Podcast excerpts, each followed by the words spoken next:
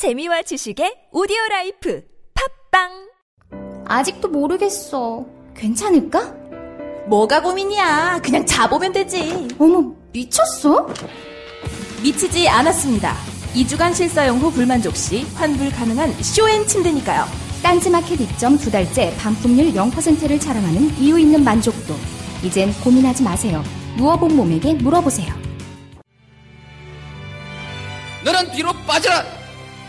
이 비겁한 교훈을 가르쳐야 했던 우리의 600년의 역사, 이 역사를 청산해야 한다. 권력에 맞서서 당당하게 권력을 한 번 쟁취하는 우리의 역사가 이루어져야만이 이제 비로소 우리의 젊은이들이 떳떳하게 정의를 얘기할 수 있고 떳떳하게 불의에 맞설 수 있는 새로운 역사를 만들어낼 수 있다. 대통령의 말하기 위즈덤 하우스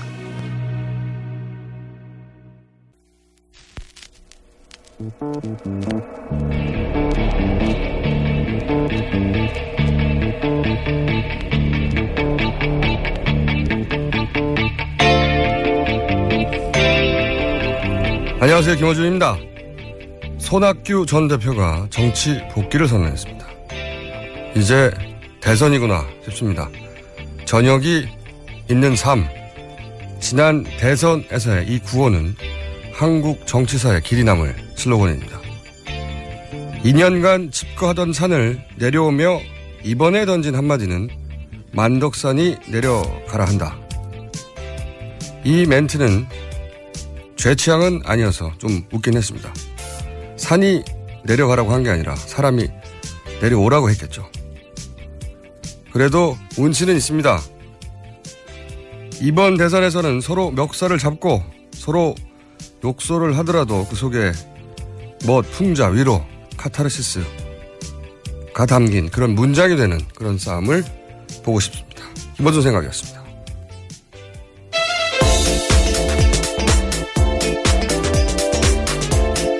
첫 순서 송채경화 기자입니다. 안녕하세요. 네, 안녕하세요. 한겨레 네. 21 송채경화입니다. 만덕산이 내려가라고 한다. 네, 재밌었습니다. 네, 저도 이 멘트를 보고 빵 터졌습니다. 네. 산과 대화까지 하시고 말이죠.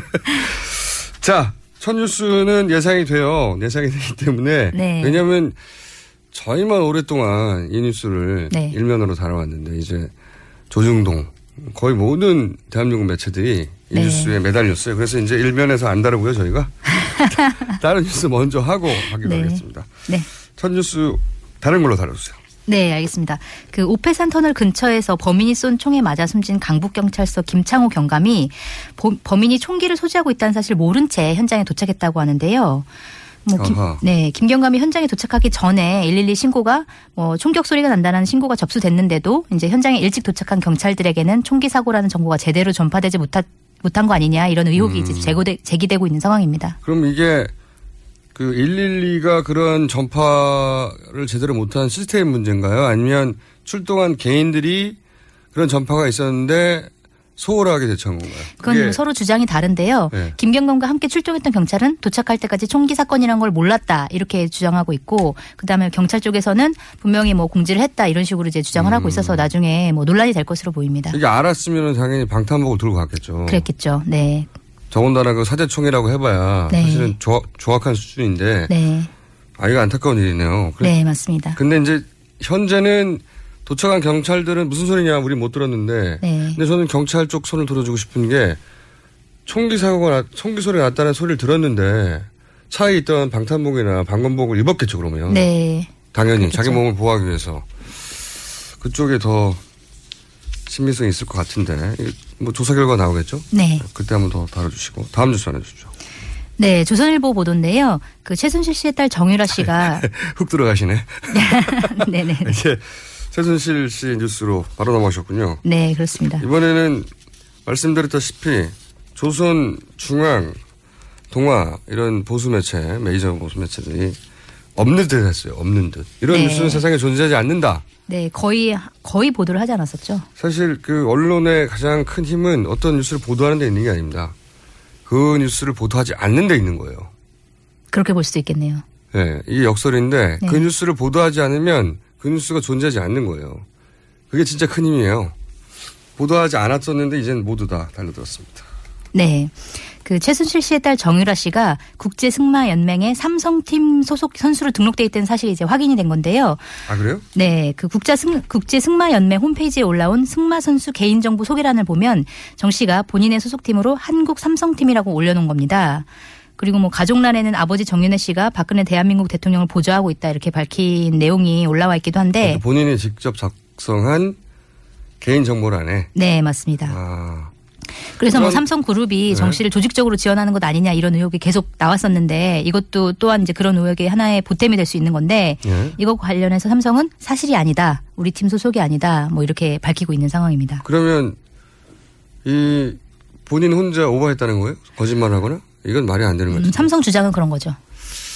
근데 이런 의혹은 오랫동안 있어 왔죠. 뭐 삼성은 지속적으로 아니라고 부인을 했는데 또 하나의 그런 의혹을 가질 만한 사례가 나온 거죠. 본인 당사자가 직접 쓴 거 아닙니까, 이건. 네, 맞습니다. 참고로 조선일보 기사입니다. 그 다음 뉴스는요? 네, 미르재단이 프랑스 유명 학- 요리 학교 에콜 페랑디와 추진한 한식 세계화 사업에 최순실 씨와 차은택 광고 감독이 주도적으로 개입했다는 관계자 진술이 나온 건데요. 이번에는 이제 중앙일보 보도고요. 이 사업 같은 경우에는 박근혜 대통령이 참 의미가 있는 일이라고 생각한다 이러면서 굉장히 과- 큰 관심을 보인 사업 이었는데 어, 지난 7개월간 미르재단 사무총장을 지낸 이성환 씨가 언론 인터뷰에서 에콜 페랑디 사업의 최종 결정권자는 최순실 씨와 차 감독이었다. 사업 추진 과정에서 차 감독은 나를 호출해 회의를 진행했고 예산 사용과 사업 방향에 관한 주요 의사 결정을 내렸다. 이렇게 밝혔습니다. 네, 참고로 중앙일보고요. 그러니까 이제 구, 이- 이제 이제 구체적인 사업 하나 하나에 있어서 큰 틀에서 최순실 씨가 이런 사업들 주도했다는 얘기는 계속 나왔는데 이제는 개별 사업 단위에서도 그 사업 역시 누가 누가 어떻게 진행했고 주도했다 이런 증언들이 나오는 거죠. 네, 맞습니다. 이건 부인하기 점점 어려워질 것 같은데요. 자, 또 있습니까? 네, 그 최순실 씨의 딸 정유라 씨가 특혜를 받았다는 의혹이 제기된 이화여대 중국 패션쇼 실습 수업에서 담당 교수가 정 씨의 수강 신청까지 대신해서 해줬다는 의혹이 나왔는데요. 뭐 이 수업 같은 경우에는 실제로 개설 공지 자체가 홈페이지에 뜬 적이 없는 상황이라고 하고요. 이 수업 자체가 늦게 개설되는 바람에 의류학과 졸업 예정자 단체 대화방에서 수강 희망자를 조사하는 방식으로 이뤄졌고 여기서 이제 25명의 수강생 명단- 명단이 완성됐는데 며칠 뒤에 담당 교수가 학교에 제출한 수강생 명단을 보면 뭐 26번째 학생으로 정유라 씨가 포함돼 있었다 이런 의혹입니다. 음, 처음부터 이런 의혹이 있었죠. 이거 왜 의류학과 수업인데, 그렇죠? 전공 수업인데, 네. 전공 수업을 타 학과에서 들어서 따라잡기 어렵거든요, 당연히. 네. 그리고 뭐 졸업 예정자 대화방에서 이루어진 거니까 3, 4학년, 뭐 4학년을 네. 대상으로 한 수업이었는데, 그래서 4학년 들만 단체 대화방에서 들을 사람 이렇게 물어봤고, 그래서 네. 공지도 안 됐고, 그리고 학교 출석도 하지 않는데, 이런 수업이 개설됐다는 걸 타과의 학생이 알 수가 없죠. 근데 이제 교수님이 나중에 수강생 명단을 가지고 왔는데 거기에 어, 정유라 씨가 포함되어 있었다. 네. 예, 이거는 교수님이 넣었다고 생각하는 게 함정이네요. 그런데 이제 이 교수님이 바로 그 어제 말씀해 주신 것 같은데 네. 20, 년간총 프로젝트가 여섯 여섯 개. 개밖에 없는 분이었는데 어, 정유라 학생 담당 교수가 된 다음에 갑자기 프로젝트를 한꺼번에 세 개를 받아서 네. 1년 만에 네. 총 55억 네. 원에 해당하는 대단히 큰 네. 프로젝트죠. 여기도 특혜를 의- 의심하는 게 합리적이죠. 이것을 자연스럽다고 생각하면 그게 이상한 거고요. 또 있습니까? 네, 어제 박근혜 대통령이 최순실 씨의 미르재단과 K스포츠재단 사유와 의혹에 대해서 처음으로 구체적인 의견을 밝혔는데요. 뭐 뭐라고 얘기를 했냐면 만약 어느 누구라도 재단과 관련해서 자금 유용 등 불법 행위를 저질렀다면 엄정히 처벌받을 것이다. 이렇게 얘기를 했습니다. 그러면서 저는 또- 원론적인 얘기인데. 네, 예. 원론적인 얘기고요. 또 그러면서도 두 재단과 전경련 기업들을 적극 옹호하고 나서서 사실상 검찰에 수사 가이드라인을 내린 거 아니냐 이런 비판도 나오고 있는 상황입니다. 이게 이제 상황 모순된 얘기죠. 예, 엄정히 처벌 받을 것이다 했는데 그런데 재단과 전경련 기업은 문제가 없다고 네. 이렇게 해버리면 문제가 없으니까 문제가 없다고 결론 내라고 하는 수사 가이드라인 아니냐. 네, 여태 맞습니다. 이런 이런 경우 몇 번 있었죠. 예. 대통령 담화나 또는 그 수석 회의에서 네. 이런 멘트를 하고 나면 그렇게 결론이 나는 수사 결과가 몇 번 있었죠. 네. 이 사안은 저희가 야당의 어, 입장을 직접 잠시 후에 전화 연결해 들어보기로 하고요. 네. 최순실 관련은 이 정도 끝입니까? 아니요. 그 미르재단과 K스포츠재단 설립 의혹을 수사하고 있는 검찰이 네. 최순실 씨가 딸 정유라 씨와 함께 독일에 체류 중인 사실을 이제 확인을 했고요. 그런데 아직 소환 계획은 없다고 밝혔습니다. 아, 없다. 네네. 그 대신 검찰은 최순실 씨를 비롯한 미르와 K재단 관계자들에 대한 통신 영장을 발부받아서 수사에 나섰고요. 또두 제자는 설립 과정을 확인하기 위해서 문화체육관광부의 설립 허가 업무를 맡았던 국장급 담당자 두 명을 참고인 신분으로 불러서 조사를 했다고 합니다. 음, 누가 누구와 통화했고 어떤 문자를 주고받았냐. 네. 이걸 확인해서 통신 영장을 받았고 그리고 맨 처음 이 사건의 최초 의혹 제기가 아니 재단이 이렇게 빨리 그렇죠. 하루 네, 만에 하루 만에. 나다니. 근데 그걸 이제 부른다고요? 네, 불러가지고 조사를 했다고 합니다. 그렇다면 이 최순실 씨는 과연 소환할까요 안 할까요? 제가 보기엔 둘 중에 하나인데 네, 귀국을 아예 하지 않는다. 독일에서. 독일에서 네. 아예 하지 않는다. 그런 전례가 없는 거 아닙니다. 우리나라 과거 사건에. 그 옳건 그럭은 그러건 간에. 그리고 이 대통령이 말씀하신 엄정 처벌하지만 그렇지만 큰 문제 없지 않냐. 네. 재단과 재단이 스스로 한 것이고 이 결론에 맞춰진 수사 결과가 나올 때 마지막에 등장한다. 어떻게 생각하세요? 저는 귀국하지 않는다의 한 표입니다. 개인적인 추정입니다. 저는 그래도 귀국하는 게 맞지 않나 이런 물론 의견입니다. 그렇죠. 맞, 네. 맞죠. 근데 제 말은 전망이 어떠냐. 기자로서. 이대로서 네. 귀국할 거라고 생각합니다. 본인이 믿는 대로 세상이 돌아가는가요? 어쨌든 이렇게 둘이 서로 상반된 만약에 틀린 사람은 이 방송에서 퇴출되는 걸로. 네, 알겠습니다. 다음 뉴스는요? 네, 다음 뉴스는 그 우병우 청와대 민정수석이 오늘 이제 청와대를 상대로 한 국정감사에 불출석 의사를 통보했었는데요. 이에 대해서 야당 야 3당이 동행 명령장 발부를 추진하기로 합의했습니다. 저도 이제 이 뉴스는 계속 지속적으로 봐왔는데 네. 이게 이게 의미가 있으려면 이제 동행 명령을 국회에 냈어요. 그러면 이제 국회 사무처 직원이나 누군가 갈 거 아닙니까? 네. 그 집 앞. 개인이면 집 앞에 가겠지만 이분은 청와대에 있잖아요. 네. 그 청와대 정문을 이제 통과하기 쉽지 않을 텐데 이제 어렵게 통과했다고 쳐요. 네. 그럼 거기서 아 나 바빠서 안 돼. 거부했단 말이죠. 네. 그러면은 이게 의미가 있으려면 막 큰 일처럼 이렇게 보도되는데 거부할 경우에 인신 구속해서 강제로 데리고 올수 있느냐? 아니잖아요. 네, 그렇진 않죠. 국회 직원을 그 집 앞으로 보내서 오세요 말을 한다는 거잖아요. 네. 네, 그런 의미입니다. 네, 실제로 뭐 동행 명령에 응하지 않더라도 네. 응하지 않으면 국회 모욕죄에 해당돼서 5년 이하- 이하의 징역에 처할 수 있다. 그래서 굉장히 센 뭐 규정이긴 한데 사실상 1988년 이후에 이 제도가 세- 시행된 이후에 실형이 나온 사례가 없다고 함- 합니다. 그러니까요. 네. 벌금 내거나 별 의미 없는 그 야당에서 할 수 있는 최강도의 조치인데 실제로는 큰 의미가 없는 그래서 안타깝습니다. 여기에 인신 그러니까 나오기 싫다는 사람은 데리고 나올 수 있어야 되잖아요. 네. 국회 꼭 필요해서 데리고 오려고 하는 사람인데 근데 이분은 더군다나 개인도 아니고 청와대 내에 있기 때문에 어, 이 동행 명령장 발부됐지만 안 나온다. 네. 이렇게 보시면 되겠습니다. 다른 뉴스는요? 네, 2년 전에 정계 은퇴 선언을 한 이후에 복귀설이 끊이지 않았던 손학규 전 민주당 대표가 어제 정계 복귀 의사를 밝혔는데요. 네네. 뭐 정치와 경제에 새 판을 짜야 된다. 그리고 개헌을 해야 된다. 이런 복귀 명분을 내걸고 네. 더불어민주당을 또 탈당을 했습니다. 그러니까요. 복귀와 동시에 탈당. 네. 그러면서 이제 제 3지대라는 얘기를 계속 했었죠. 네. 그 새누리당도 아니고 그리고 더민주도 아니고 국민의당도 아니고 정의당도 아닌 제3지대에서 여러 분들이 모여서 개헌도 하고 거기서 차기 대선 후보도 뽑자 이런 얘기잖아요. 네. 이분은 탈당하고 국민의당으로 간다. 혹은 새누리당으로 간다. 뭐 이런 얘기 없지 않습니까? 네, 없습니다, 이제. 그러면 흔히 말하는 제3지대에 있겠다는 얘기고. 네. 그럼 거기에 여러분들이 거론되니 이제 앞으로 우리가 전혀 예전에는 본 적이 없는 종류의 어, 그런 종류의 유사 경선이 있지 않겠는가. 여러분들이 나오고 이분들 중에 추려져서 그런 전망을 해보는데 어떠십니까? 글쎄, 개인적으로는 제3지대론에 대해서 좀 그렇게 가능성이 크지 않다라고 생각하는 편이라서요. 그러세요? 네. 자, 그러면 다시 한번 내기를 하겠습니다. 어, 요 내기 내용, 내용은 오늘 시간이 다 돼서 내일 알려드리기로 하고, 아니죠, 다음 주네요. 네. 네, 다음 주. 이번 주는 여기까지입니다. 지금 이번 주 송채 경화 기자였습니다. 감사합니다. 네, 감사합니다.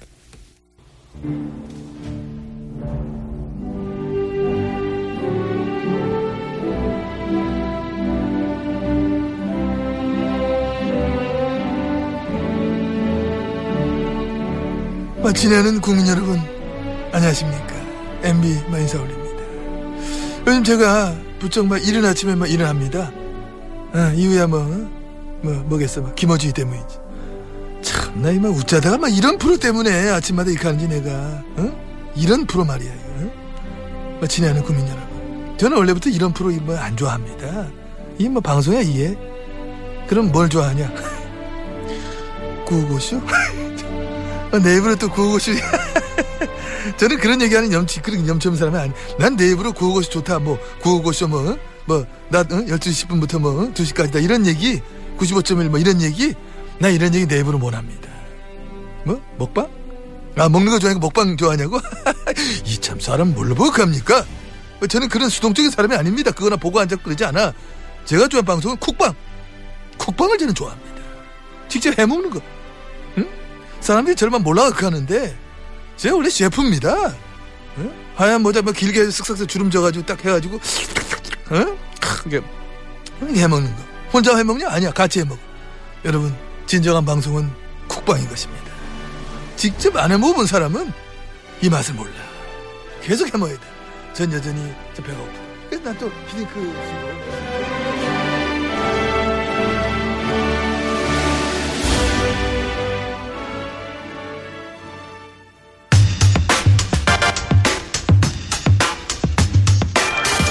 자, 첫 번째 인터뷰 시간입니다. 박근혜 대통령이 미르 재단, K스포츠 재단 의혹 관련해서 처음으로 입장을 어제 밝혔습니다. 하지만 논란은 더욱 커지고 있습니다. 이 관련해서 야당 입장 한번 들어보겠는데요. 최순실 씨 의혹을 집중적으로 다뤄왔던 국회 교문위 소속 더불어민주당의 원내부대표 김병욱 의원 전화 연결해 보겠습니다. 안녕하세요. 네, 안녕하세요. 분당을 출신 김병욱입니다.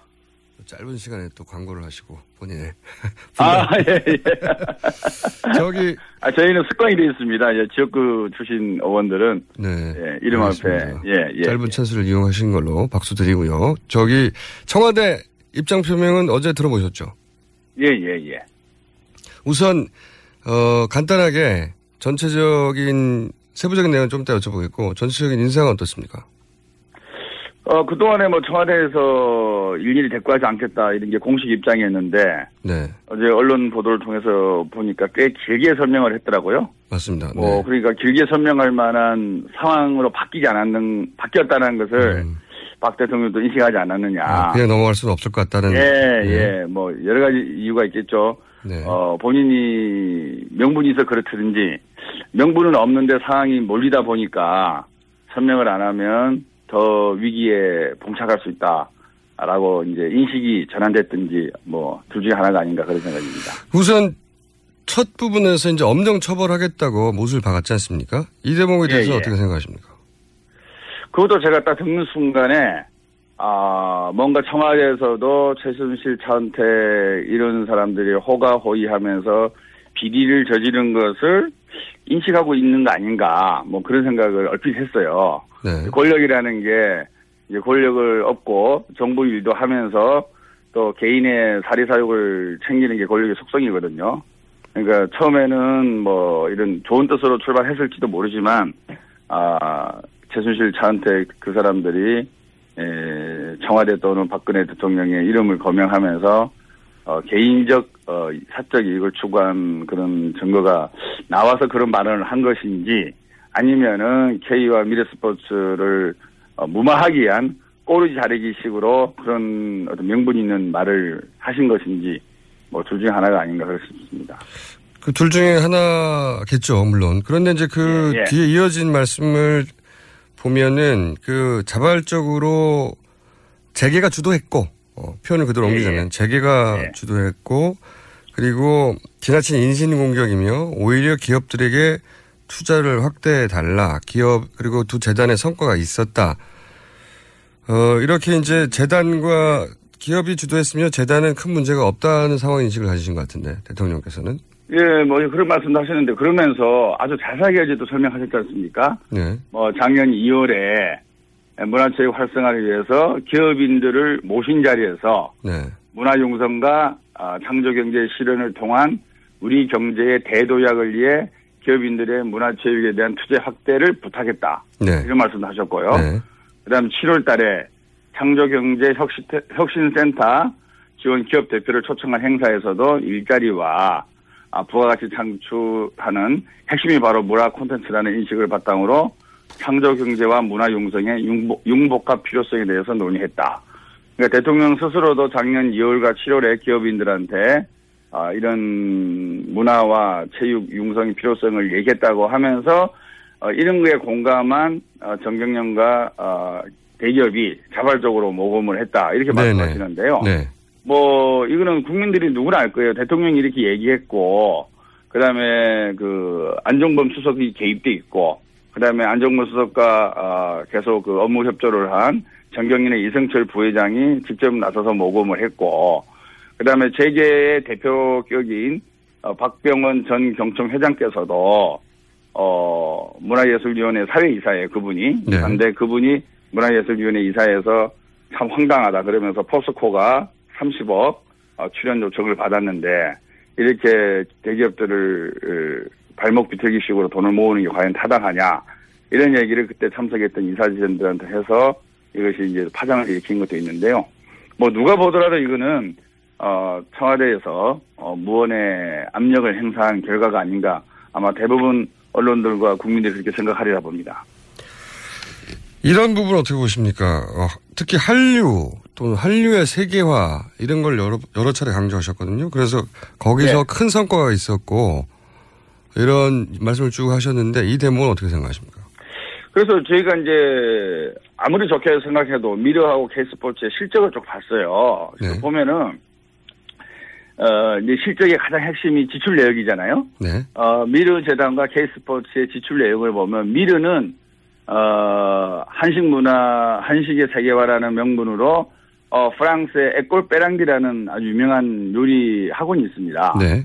거기하고 어, 협약을 체결해서 우리나라의 한국의 집에 네. 그런 프랑스 요리 학원의 어 아카데미를 개설을 하고 네. 그다음에 건물도 어 에코페랑디라는 간판으로 바꾸고 네. 그런 것들이 그 미르의 거의 사업의 대부분이에요. 그러니까 한류를 스포츠는 해- 예. 한류를 해외에 소개한 게 아니라 프랑스 음식을 한국에 소개한 그렇죠. 프랑스 요리 학원을 우리나라 한국의 집, 한국의 집이라는 게 한류 확산을 위해서 외국인들이 우리나라에 와서 이렇게 하는 건데 네. 한식이 아닌 네. 프랑스 에꼴페랑디 요리 학원과 조인을 해서 거기서 이제 에, 어, 협약을 맺어서 그 외- 프랑스 하, 요리가 우리나라에 오는 거죠. 우리나라 한식 문화가 외국에 가는 게 아니라 음. 아, 그걸 이제 어, 미르 사람들은 한식 문화의 세계화라고 이렇게 얘기를 하고 있는데 정말 국민 정서랑 너무 동떨어진 거죠.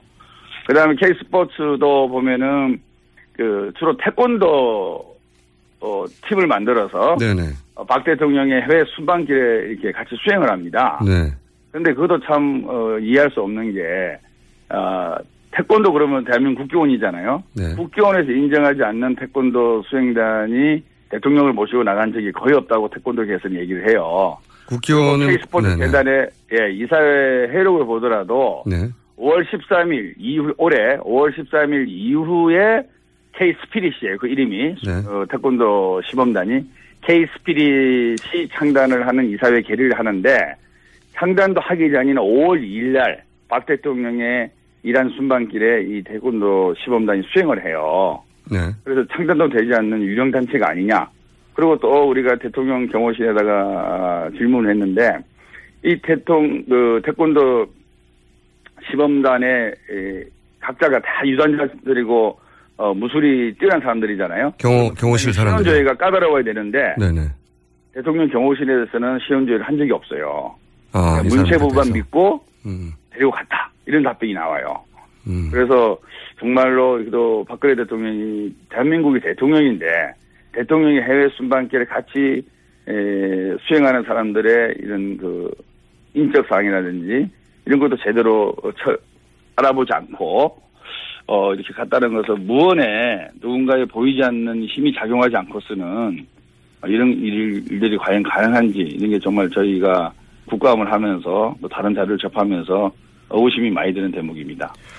또 한 가지 언급하신 내용이 이제 야권이 지나친 인신공격을 하고 있다. 그러니까 확인되지도 않았는데 예, 왜 이렇게 인신공격을 하느냐 이런 뜻인 것 같은데 어, 그 대목에 박 대해서 대통령이 어느 대목을 보고 인신공격이라고 말씀하신지는 저희는 잘 모르겠는데요. 저희가 뭐 수사권이 없고 그리고 뭐 아시다시피 오늘도 이제 국회 운영위원회 국정감사인데 우병우 수석이 또 출석을 안 하잖아요. 네. 어, 이런 그 기관 정인들도 출석 안 하고 또 자료 제출도 잘 안 하고 어, 그러다 보니까 뭐, 어, 저희가 수사권이 없는 상태에서 이걸 파헤친다라는 게 한계가 있는데, 어, 이 K와 미르가 이런 국민적 의혹에 휩싸이게 되는 가장 먼저 출발한 게 사실 보수 언론이 7월 달에 이게 폭로하면서부터 시작된 거거든요. 조선일보가 야당에서 시작했죠. 시작한 것도 아니에요. 맞습니다. 조선일보 시작입니다. 예. 예, 그렇죠. TV조선에서 시작한 거죠.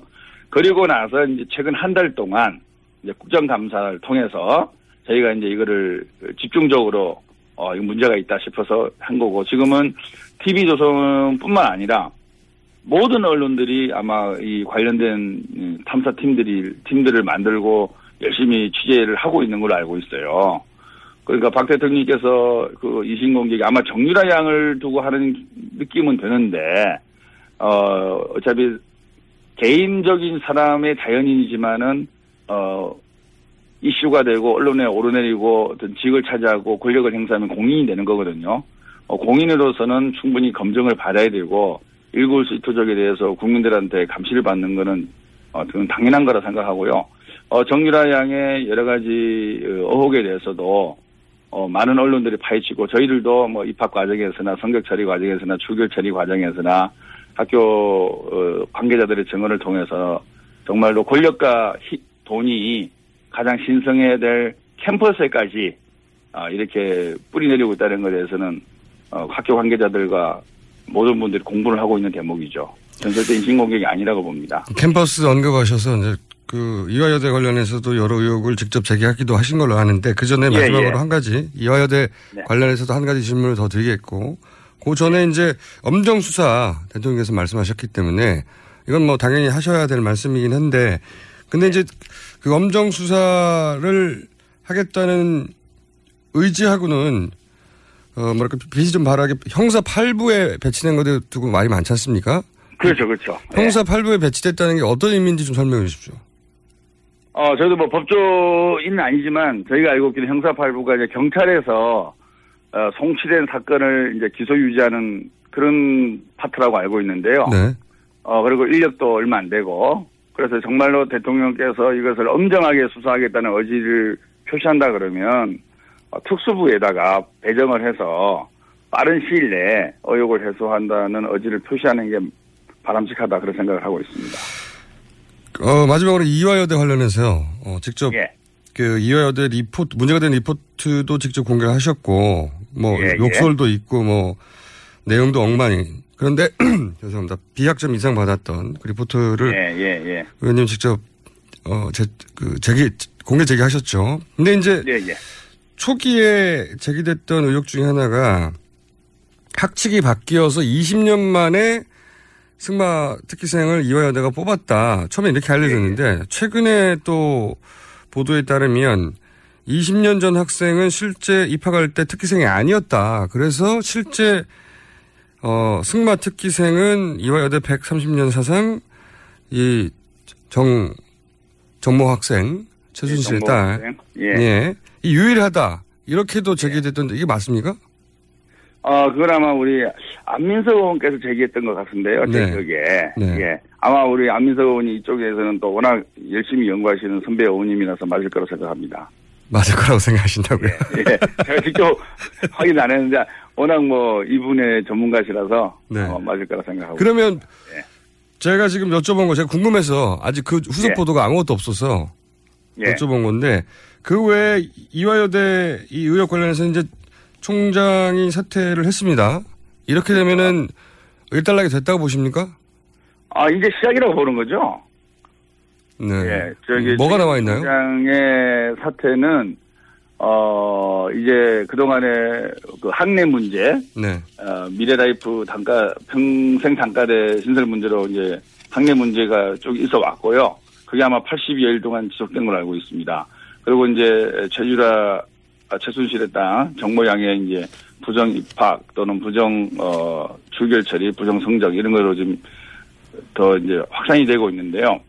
어 그동안에 사퇴를 안 했던 최 총장이 사퇴한 것은 어, 정모양의 이런 문제를 덮기 위한 고육지책이라고 보고요.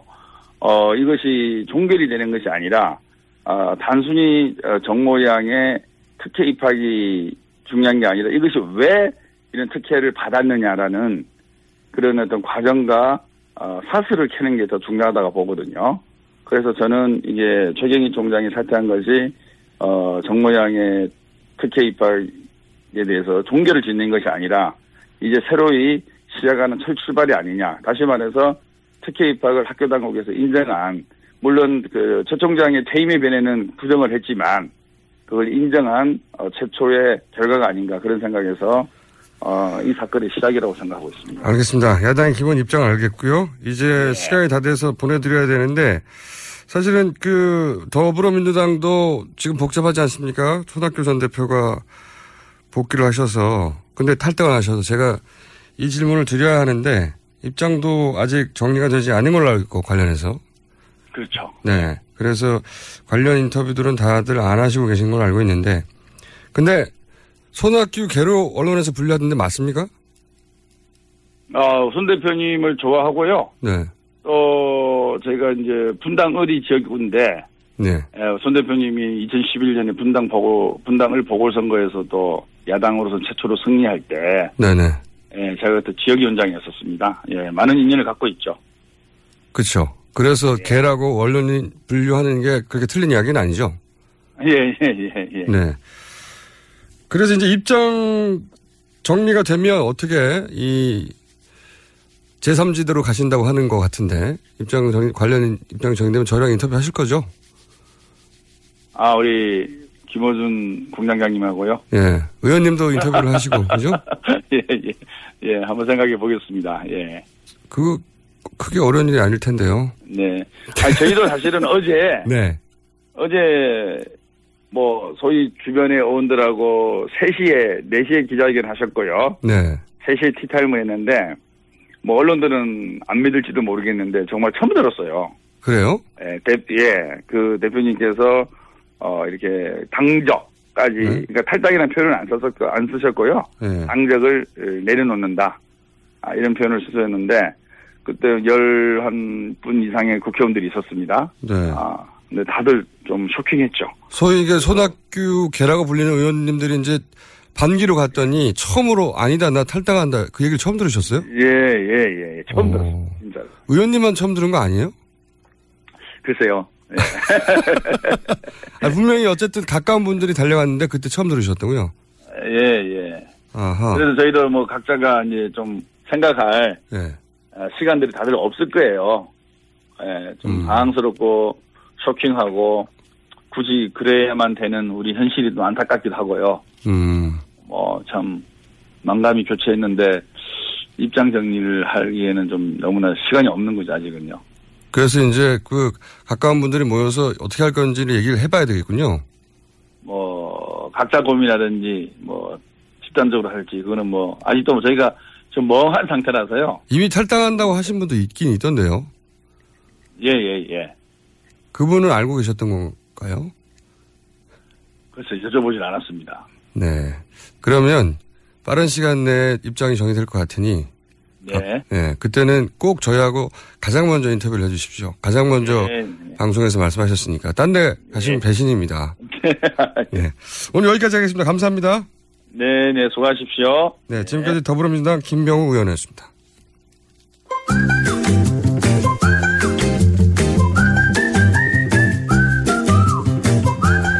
자, 어, 경제 바보 시간입니다. 어, 제가 여러 차례 밝혔지만 경제는 바보예요. 네, 이 바보를 가르치는 스승 칼폴라니 사회경제연구소의 정태인 스승님 나오셨습니다. 안녕하십니까? 네, 안녕하세요. 영광입니다. 자, 칼 폴라니가 얼마나 유명한지 다시 한번 알려주세요. 안 외워져요, 예. 1929년 대공황이 터졌을 때 여러 이제 천재들이 나왔는데 우리가 케인즈, 하이에크 이런 사람들 잘 그런 건 알잖아요. 들어봤어요. 그런 양반들은. 예. 어, 그분들 못지않게 많이 인용되는 학자가 폴라니입니다. 아, 그때 상황을. 왜 공황이 일어나고 파시즘이 생겼는지에 대한 분석으로 대단히 아. 유명한 분이죠. 공황이 왜 생겼냐? 네. 모두가 공황 상태에 빠졌을 때. 예. 정신적 공황 상태까지 빠졌을 때, 아, 이 일은 이렇게 됐다라고 냉철하게 분석한 경제학자다. 네, 최근에 2008년 금융위기 이후에 다시 이제 세계적으로 각광을 받고 있죠. 아하. 그때 분석이 지금도 유효하다. 예, 예, 예. 예. 그러면 이 경제연구소 이름을 그러면 그때 언제 붙이신 거예요? 이 칼플라니 사회경제연구소는 캐나다에 있는 본사의 지점이 아시아 지점이에요. 아, 본인이 세우신 게 아니고. 예, 예, 그렇죠. 그러면 말하자면 나, 나름 세계적인 연구소네요? 예, 파리에 유럽 지부가 있고 예, 서울에 아시아 지부가 그럼 있고. 한국의 대표신 거예요? 그렇죠. 뭐 지부장입니다. 어, 그러시구나. 네. 저는 그냥 혼자 조그맣게 구멍가게 하실 줄 알았어요. 구멍가게는 맞는데 본사는 꽤 커요. 아, 그렇군요. 자, 오늘 제가 여쭤보고 싶은 것은 이 삼성 갤럭시 노트 네. 관련 뉴스가 엄청나게 많습니다. 예, 예. 엄청나게 많은데 어 이로 인해서 타격이 굉장히 클 거다라고 하는 분석도 있는 반면에 삼성 정도면 뭐 견딜 수 있다 이런 분석도 있어요. 네. 그러면서 이어 이어지면서 삼성 삼성이 이런 대처를 국내에서는 어 고육주책이긴 하지만 신속하게 잘 내렸다 이렇게 긍정적인 반응 위주라고 하면 또 외신을 보면 이거 이래 가지고는 안 된다 이런 반응들도 있고요. 신속하게 한 건 사실이에요. 제가 캐나다에 9월 달에 가 있었는데 신속하게 잘못했다고 이제 외신에 보도하던데. 네, 제가 이제 귀국하려고 공항이 있는데 화면이 나와요. 근데 네. 배터리가 불타는 화면이 나오더라고요. 그 다음에는 아마도 최초로 유튜브에 올린 사람인 것 같은데 중남미 사람이 어, 주머니에 불이 났다라는 얘기를 하고 음. 근데 삼성에 대한 서- 설명이 약간 나오고 마지막이 뭐였냐면 리콜한다. 네. 어디 어디로 연락하라라는 거였거든요. 네. 굉장히 충격적인 화면이거든요. 이 TV 맞습니다. 화면으로 불나는 게 나왔으니까 내가 한국에 와서 이런 방송했느냐 하니까 안 했다는 거죠. 캐나다에서 했으면 네. 우리는 그 불탄 이후에 배터리만 보여줬죠. 네. 근데 그 불 타는 게 그 동영상 그대로 나왔거든요. 그러니까 바로 거기서 에어 캐나다 그 스튜어디스들이 누가 지금 갤럭시 갖고 있니 뭐 이런 얘기를 하더라고요. 그래서 굉장히 충격적인 얘기거든요. 그리고 이렇게 빨리 인정한다는 것도 참 어, 첫 이례적인 일이죠. 네, 첫 예. 번째는 저는 신속한 대응이라고 생각했었는데. 네, 네. 그리고 바- 그 판매 중단을 하는 것도 충격적인 결정이에요, 사실. 예, 근데 에, 정확하게 발열된 그렇게 폭발을 한 이유를 밝히지 않은 채 재개를 했잖아요. 네. 그리고 재개를 했는데 또 어, 문제가 네. 생겼잖아요. 그게 문제는 배터리가 SDI에서 만드는데 삼성 SDI에서 만드는데 아 여기에 문제가 있구나 그래서 중국 ATL로 바꿨어요 배터리를. 네. 그런데 또 불이 났다는 건 네. 이게 배터리 배터리 문제가 아닐 수 있다는 거고 이렇다면 삼성의 기술력이라는 게 도대체 어, 의심스러운 거죠. 그래서 제 짐작컨대는 옛날부터 리콜 사태가 많았는데 뭐 도요다도 있고 네. 굉장히 우스운 부품에서 터졌을 가능성이 있어요. 그 도요다도 그 지금 전 세계 브랜드 가치로 탭, 탑10에 들어가는 큰 기업인데 큰 곤욕을 어, 세계 치렀죠. 1위죠. 자동차 세계 1위죠. 네, 자동차는 세계 1위고 다 합쳐도 탑10에 들어가는. 네네. 그런데 몇 년 전에 큰 곤욕을 치렀죠. 네. 네. 근데 이제 회복했습니다. 예, 기술력으로 극복했다고 볼 수가 있고 특히 전기차 프리우스라고 하는데 집중을 했기 때문에 그 부분에서 인정을 받으면서 다시 이제 평판을 회복했는데 삼성이 과연 이 문제를 어떻게 해결하느냐. 네. 또 빨리 이번엔 갤럭시 eight이겠죠. 네. eight 내놨다가 문제가 되면 이제 삼성 전자뿐만 아니라 삼성 가전 이런 거, 삼성 반도체까지도 타격을 받을 수 삼성 있겠죠. 브랜드 전체가 타격을 받겠죠. 네네. 문제는 이 단일 제품 하나로 인한 손실이 문제가 아니라 거기 앞에 달려있는 삼성 로고가 있는 충격이 큰 거 아니겠습니까? 네. 그래서 이제 외신을 좀 보니까 이제 제품의 그러니까 대응에 대해서 잘못을 짚는 부분은 우리나라하고는 다르게 왜 원인도 정확하게 알려주지 않고 그냥 저는 이제 판매 중단을 한 게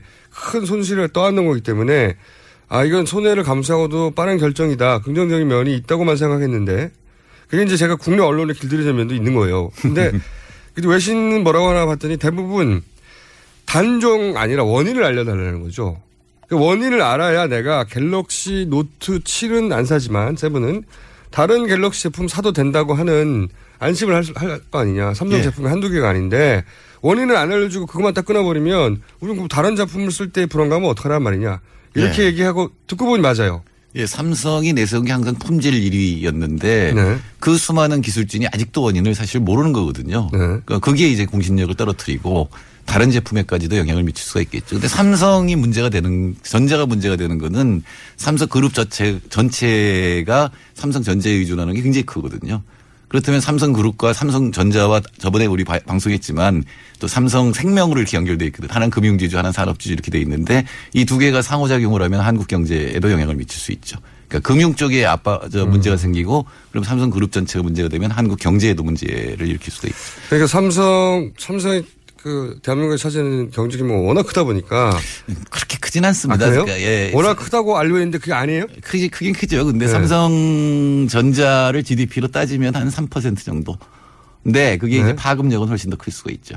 그렇겠죠. 예, 제가 예. 궁금한, 첫 번째 궁금한 거는 이 주제를 고른 이유는 삼성전자가 얼마나 큰 타격을 받았습니까? 실제 시장의 어, 상황을 보면. 음, 삼성 자체는 7조 원 정도가 손실이다 이렇게 얘기를 하는데 아까 얘기한 이제 reputation에 어떤 영향을 미치느냐가 네. 굉장히 크겠죠.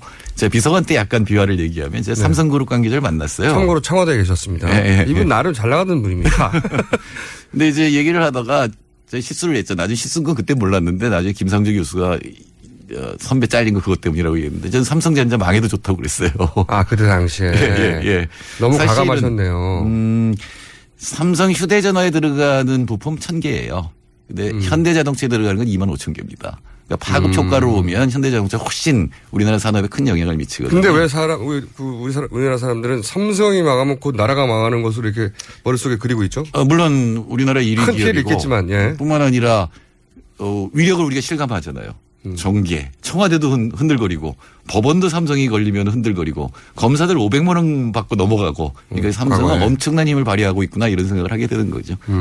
또한 가지, 그러니까 삼성이 지금 입은 시장에서 입은 피해가 중요한 게 아니라 중요한 거는 브랜드가 얼마나 큰 피해를 그렇죠. 입었는가 네. 하는 거가 중요하다 오히려 네. 그걸 봐야 되고 그럼 또 한 가지는 그 말씀하시니까 또 외신의 또한 갈래의 진짜 외신 많이 보시네요.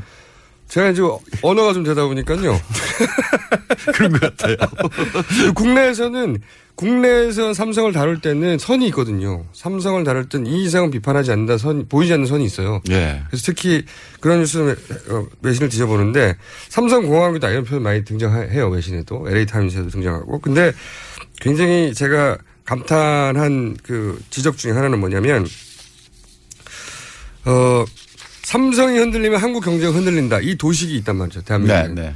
그게 실제로 그런 부분도 있고 또 과장된 부분도 있는데 분명히 그런데 이 이야기를 너무나 오랫동안 노출됐기 때문에 한국 사람들이 외신의 지적입니다. 삼성을 칭송하는 것이 애국하는 것처럼 되어버렸다. 거꾸로 말하면 삼성을 공격하면 아니 그러면은 비애국적인 저- 것처럼 들리게 네. 만들어졌다.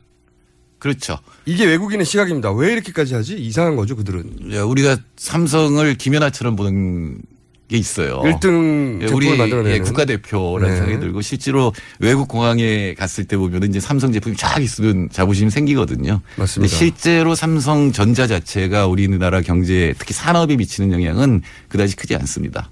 다만 삼성이 작다고 할 수는 없지만 우리 네. 머릿속의 크기만큼은 아니다. 예, 뭐 한 3, 4% 정도니까. 어, 근데 그게 이제 정계나 재계, 그 다음에 이 법원까지 다 장악하고 있으니까 이 삼성이 그리고 언론을 장악하고 있으니까 삼성이 광고로. 굉장히, 예, 광고를 장악하니까 이 굉장히 크게 느껴지는 거죠. 사실은 삼성이 다른 데 신경 쓰는 것보다는 좀 아주 작은 어떤 부품일 것 같은데 제가 보기에는 네. 이런 품질에 더욱더 신경 쓰는 것이 어, 국가 경- 국민 경제에 이바지하는 길이겠죠.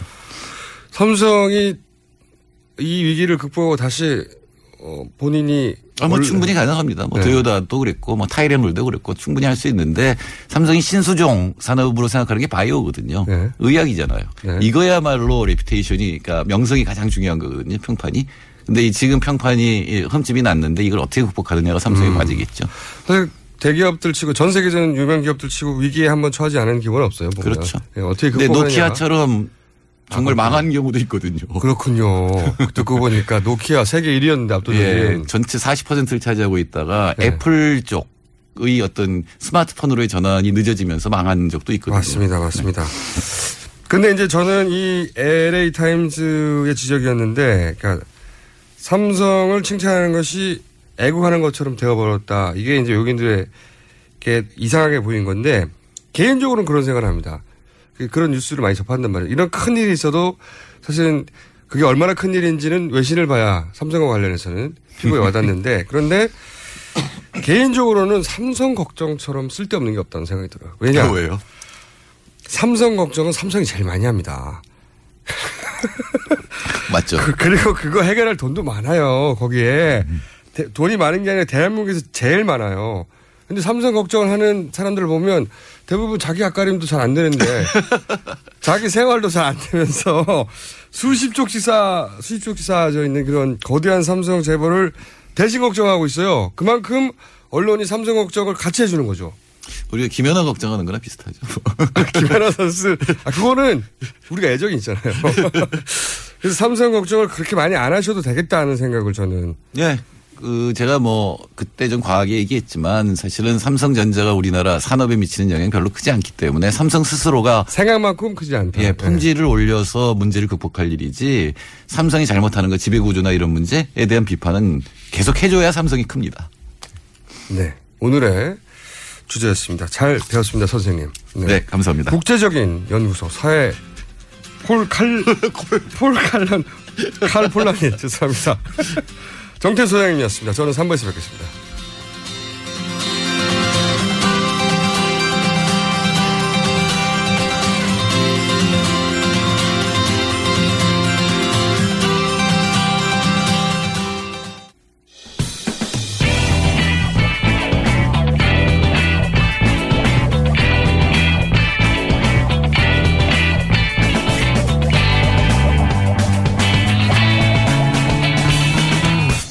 김어준의 뉴스 공장.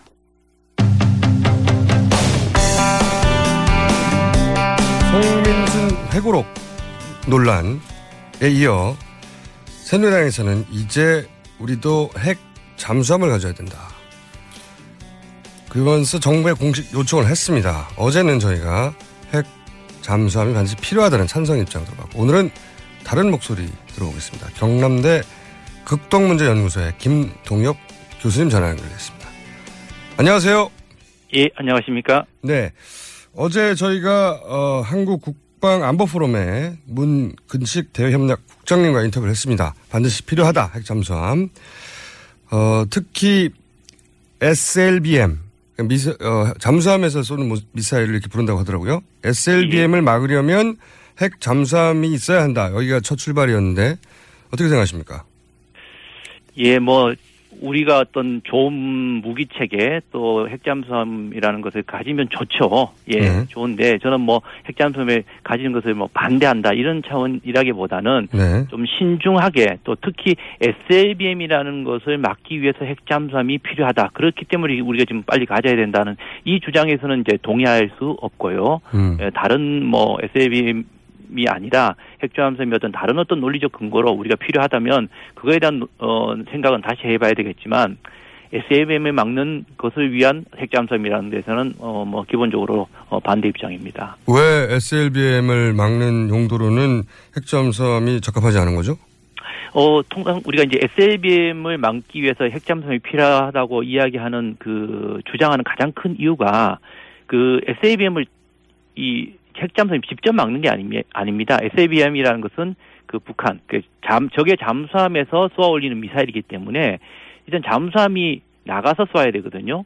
그러면 이제 그 잠수함을 뭐 일단 빨리 잡아서 네. 잠수함을 뭐 무력화시키면 SLBM을 못 쏘, 못 쏘게 되지 않습니까? 네네. 그래서 어, 이 SLBM을 어, 대응하기 위해서 핵잠수함을 가져야 된다 주장하는 사람들이 대부분 주장하는 것이 바로 이 발사를 하는 SLB 발사를 하는 북한의 잠수함을 네. 빨리 이 항구에서 출항하는 단계부터 빨리 잡을 어, 접촉을 해서 격침시킬 수 있다 이런 이- 이제 주장을 하시는 거거든요. 그러니까 이 미사일은 잠수함에서 발사되는데 예. 여기서 핵심은 잠수함 발사된 미사일을 잡는 게 아니라 그 미사일이 잠수함에서 발사되니까 잠수함을 먼저 잡아버리면 된다. 그럴 예, 때 핵 잠수함이 필요하다. 이런 논리라는 거죠. 예. 그렇죠. 그런데 예. 이제 그런데 이렇게 이야기하는 데는 핵 잠수함이 이러한 역할을 할 수 있느냐에 대한 어떤 좀 과장된 오해나 이런 환상이 있지 않을까라고 생각을 합니다. 뭐 전혀 어, 그런 능력이 없다는 건 아닙니다. 잠수함이 잠수함도 뭐 물론 잡을 수 어, 있을 것이고요. 뭐 네. 있지만 아직까지 사실 실제적으로 어, 잠수함전이라는 역사상에서 잠수함이 잠수함을 잡아본 적은 사실 없어요. 없, 없고요. 아 그래요? 어, 예, 그렇습니다. 영화에는 많이 나오지 않습니까? 아, 그 단지 영화일 뿐이죠, 사실은요. 영화가 마치 사실같이 됐는데 그렇다고 해서 뭐 못 잡는 거는 아니지만 잡는 건 아닌데 그런 전례는 없어요? 해전사에서? 예, 실, 예, 실제 해전사에서 이 물 위에 떠 있는 잠수함을 잡아본 적은 있어요. 네. 있지만 실제 물 속의 잠수함이 잠수함을 서로 교전해서 잡아본 적은 사실 사- 사례는 없습니다. 물론 아, 잠수함이 잠수함을 따라다니면서 서로 이렇게 탐색을 한 그런 사례들은 많고 실제 그런 것들이 접촉을 위해 가는 것들이 많지만 상대방이 전혀 모르는 상태에서 나만 알고 저, 저 어, 잠수함을 따라간다? 사실 이러한 것들은 불가능한 거죠. 그뭐 이렇게 주장하시는 분들 중에 다- 많은 분들이 어 과거에 소련과 미국 간의 잠수함이 서로 핵잠수함끼리 물고 물리는 어떤 탐색전을 했다고 하는데 그러면 어 대부분 주장하시는 분들이 미국 잠수함이 소련 잠수함을 상당 부분 오랫동안 접촉을 유지하면서 오랫동안 추적이 가능했다라고 하는데 그렇게 말씀하시는 분은 하- 한다면 소련이 그러면 자신을 추적하고 있는 어, 미국의 잠수함을 몰랐느냐? 그렇지 않거든요. 아하. 알고 있었거든요. 알고 있으면서 어 그냥 모른 척하고 그래서 따라오게 만들고 심지어는 또 따라오는 잠수함을 그 겁을 주기 위해서 자기가 헤딩 그러니까 머리 부분이죠. 머리 부분을 반대로 따라오는 잠수함 쪽으로 돌리는 이런 음. 겁을 주는 이런 것까지 했기 때문에 실제 서로 모르고 이렇게 접촉을 하는 건 아닙니다. 제가 잠수함이 만약에 한쪽에서 이- 어 뭐랍니까 어뢰라고 합니까 어뢰를 쏘면 반대편에서 쏘고 그래서 결국은 서로 죽기 때문에 쏘지 어 교전을 하지 않는 겁니까 그러면 서로 알기 그렇죠. 때문에 예, 그리고 음. 사실 이제 속력이 빠르고 네. 또 스노클링이 필요 없는 어떤 원자력 잠수함이 디젤 잠수함을 추, 추적하는 게 아니, 아닙니다, 사실은요. 아 그래요? 예, 예. 실제적으로 원자력 잠수함이 속력이 빠르다는 측면이 있고요. 그 다음에 네. 물속에 오래 있을 수 있다는 측면이 있지만 네. 이것은 단, 예, 잠수함, 디젤 잠수함의 어떤 장점이, 디젤 잠수함보다 원자력 잠수함이, 핵 잠수함이 갖고 있는 장점은 분명하지만 네. 반대로 이 물속에서는 오히려 이 속력이 빠르고 오래 있다기보다는 상대적으로 조용하고 탐지 능력이 우수한 잠수함이 상호 잠수함을 더 잡을 수 있는 거죠. 그렇겠죠. 예, 네. 그러니까 그런데 우리 예, 우리가 잘못 알고 있는 것 중에 하나가 핵 잠수함이 재래식 잠수함보다 상당히 조용하다고 또 이야기를 하고 있- 있는데요. 네. 그렇지 않습니다. 대부분 이런 것보다 생- 이것이 아니라 핵 잠수함이 재래식 잠수함보다 훨씬 더 소음이 심합니다. 지금 기술이 상당히 발전했음에 해서 소음을 많이 줄였음에도 불구하고 재래식 잠수함보다 결코 조용하지 않거든요. 디젤, 디젤 엔진이 막 쿵쿵거리고 시끄러울 것 같은데 아니에요? 그렇지 않습니다. 훨씬 어, 이 원자력 핵, 핵 발전기가 돌아가는 잠수함이 더 시끄럽고요. 이 어. 팬에서 돌아가는 이, 이, 이 소리가 훨씬 더 시끄럽습니다. 그리고 이 원자력 잠수함 같은 경우는 이 소음을 줄일 수가 없고 또 끌 수, 이, 이걸 어, 정지시킬 수가 없습니다. 아 원자력 잠수함은 엔진을 끌 수가 없다. 그렇습니다. 이 지금 원자로를 돌리는 것을 끌 수가 없죠. 그러나 디젤 잠수함 같은 경우는 엔진을 정지해 버릴 수가 있기 때문에 무음을 만들 수가 있, 죠 그러니까 아하. 계속 말씀드리지만 이 어떤 속력이 빠른고 뭐 소- 오래 잠수할 수 있는 능력으로 이 탐지를 하는 것이 아니라 예 능력이 아니라 이 잠수함전은 누가 더 조용하고 음. 누가 더 탐지 능력이 우수하냐의 문제라는 거죠. 그렇기 음. 때문에 이것이 핵잠수함이 꼭 우월하다고 할 수 없고요. 음. 또한 가지 말씀드리고 싶은 것은 지금 어 북한의 어제 심포든지 잠수함이 나오면 그 네. 나오는 잠수함을 입구부터 잡아서 네. 잡아서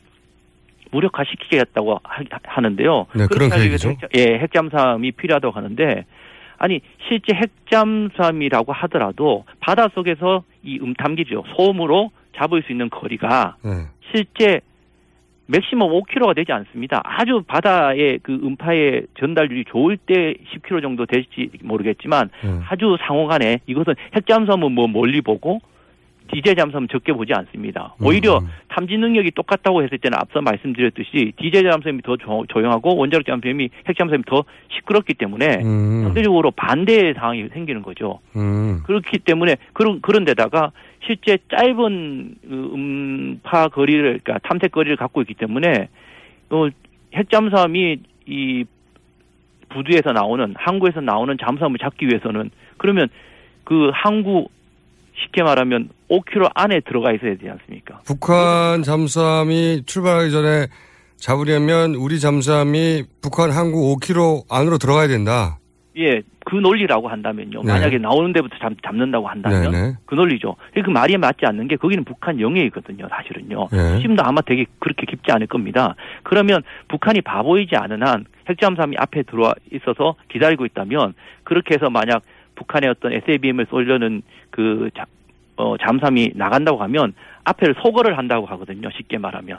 예, 앞에를 미리 뭐가 기다리고 있느냐 이런 것들을 다 소거를 해서 공격을 하고 하기 때문에 오히려 그 잠 숨어 있는 핵잠수함이 훨씬 더공그 뭐랄까요 공격을 받고 오히려 어 위, 위험해질 가능성이 많다는 겁니다. 그러니까 북한 항구 앞바다까지 가서 5km 안에 들어가면 거꾸로 우리 잠수함이 공격을 받을 확률이 훨씬 높아지는 거지 언제 나올지도 모르는 북한 잠수함을 엔진도 끌 수 없는 우리 핵 잠수함이 시끄러운 핵 잠수함이 발견되지 않아서 않고 거길 기다릴 확률이 되게 낮다 이런 말씀이네요. 예, 그렇습니다. 그러니까 음. 지금 뭐 어, 핵잠수함이 넓은 바다에서 어떤 길목을 기다리면서 그 길목에서 음, 지나오는 어, 잠수함을 어, 기다리면서 탐색하는 그런 어떤 전법 자체는 가능하지만 아니 지금 이제 주장하시는 핵잠수함을 가져야 된다고 주장하시는 분들이 마치 항구 입구에서 기다려서 잡는다 이런 논리 자체는 잘못된 어, 이야기다. 그러니까 혼란을 주거나 잘못된 정보를 어,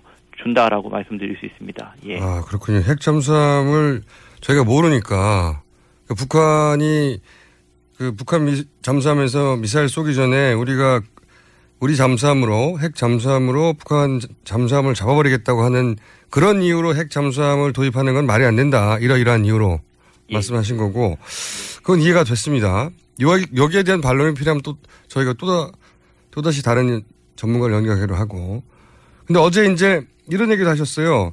그 핵 연료는 그러면 우리가 어떻게 하느냐. 핵 확산 금지 조약 때문에 안 되지 않냐. 이렇게 말씀을 하셨더니, 어, 이 연료로 사용되는 20% 농축 우라늄은 국제사회에서 이미 상업용으로 거래가 되기 때문에 우리가 핵 잠수함을 만들어서 이 연료를 그런 상업적 용도의 우라늄을 사는 건 문제가 없다. 그러므로 이 NTP하고는 NPT하고는 무관하다 이렇게 말씀하셨거든요. 예.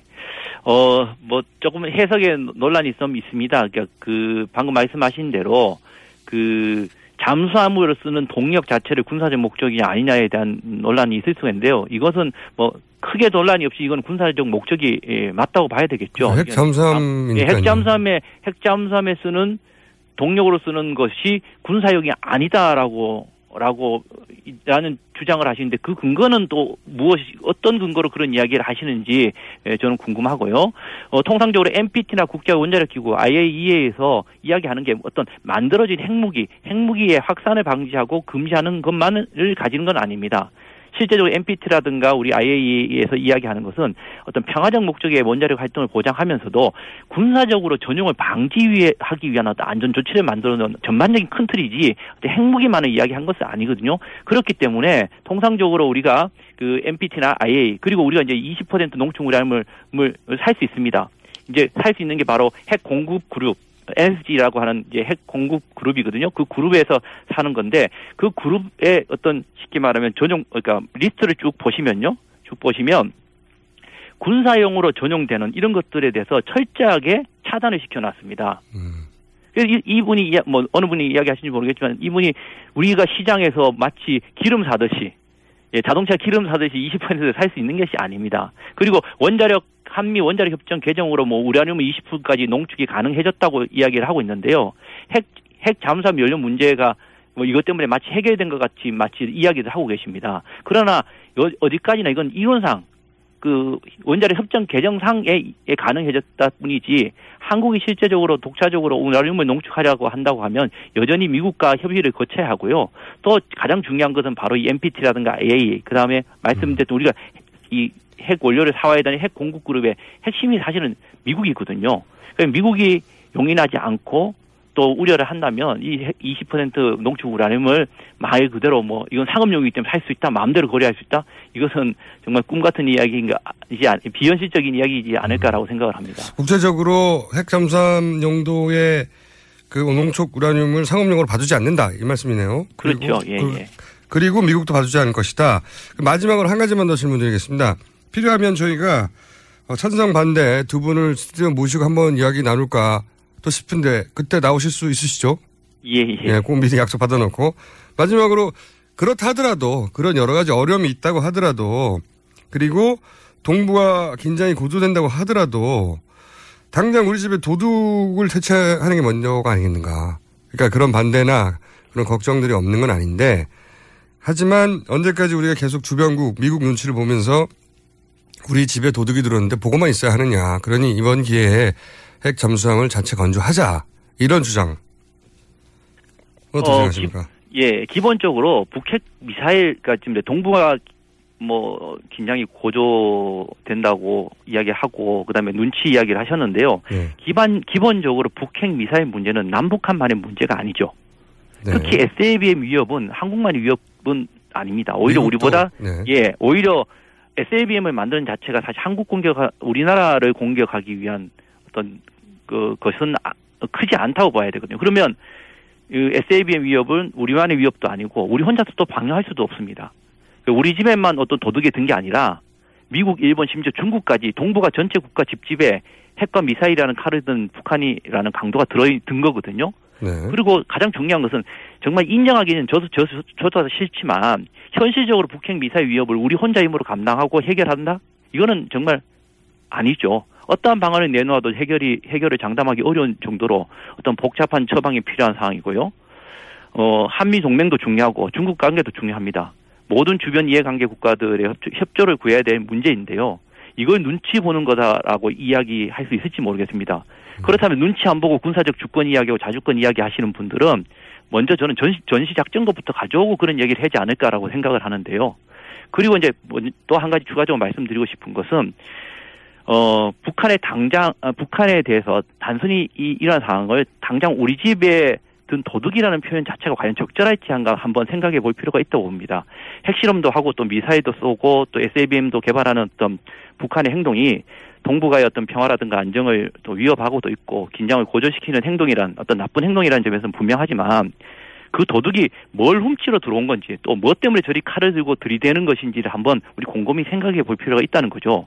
이게 우리를 죽이려 들고 뭘 훔치려고 드는 것인지 아니면 자기 살려고 하는 것인지에 대한 한 번쯤 우리가 고민해 봐야 되지 않을까. 특히 알겠습니다. 다른 나라가 우리가 에, 생각해 봐야 될 것이라고 생각하고 있고요. 어, 그렇지 않고 어, 생명과 어떤 재산을 뺏기 위한 도둑이라면 무조건 잡아야죠. 알겠습니다. 그렇지 않다면 우리가 좀 냉정하게 좀 생각하고 대응할 필요가 있다고 생각합니다. 네, 우리가 핵 잠수함 가진다고 북핵 해결 안 된다. 기본적으로 그건 인식이신 거고. 요 문제는 저희가 어, 실제로 핵 잠수함을 가진다고 절차가 진행될 수 있을 것 같아요. 집권당에서 얘기한 만큼. 그러면 또다시 논의하기로 하고 오늘 말씀 여기까지 듣겠습니다. 감사합니다. 예, 감사합니다. 네, 참고로 김동육 교수님은 해군 장교 출신이십니다. 경남대 극동문제연구소 소속이었습니다. 감사합니다.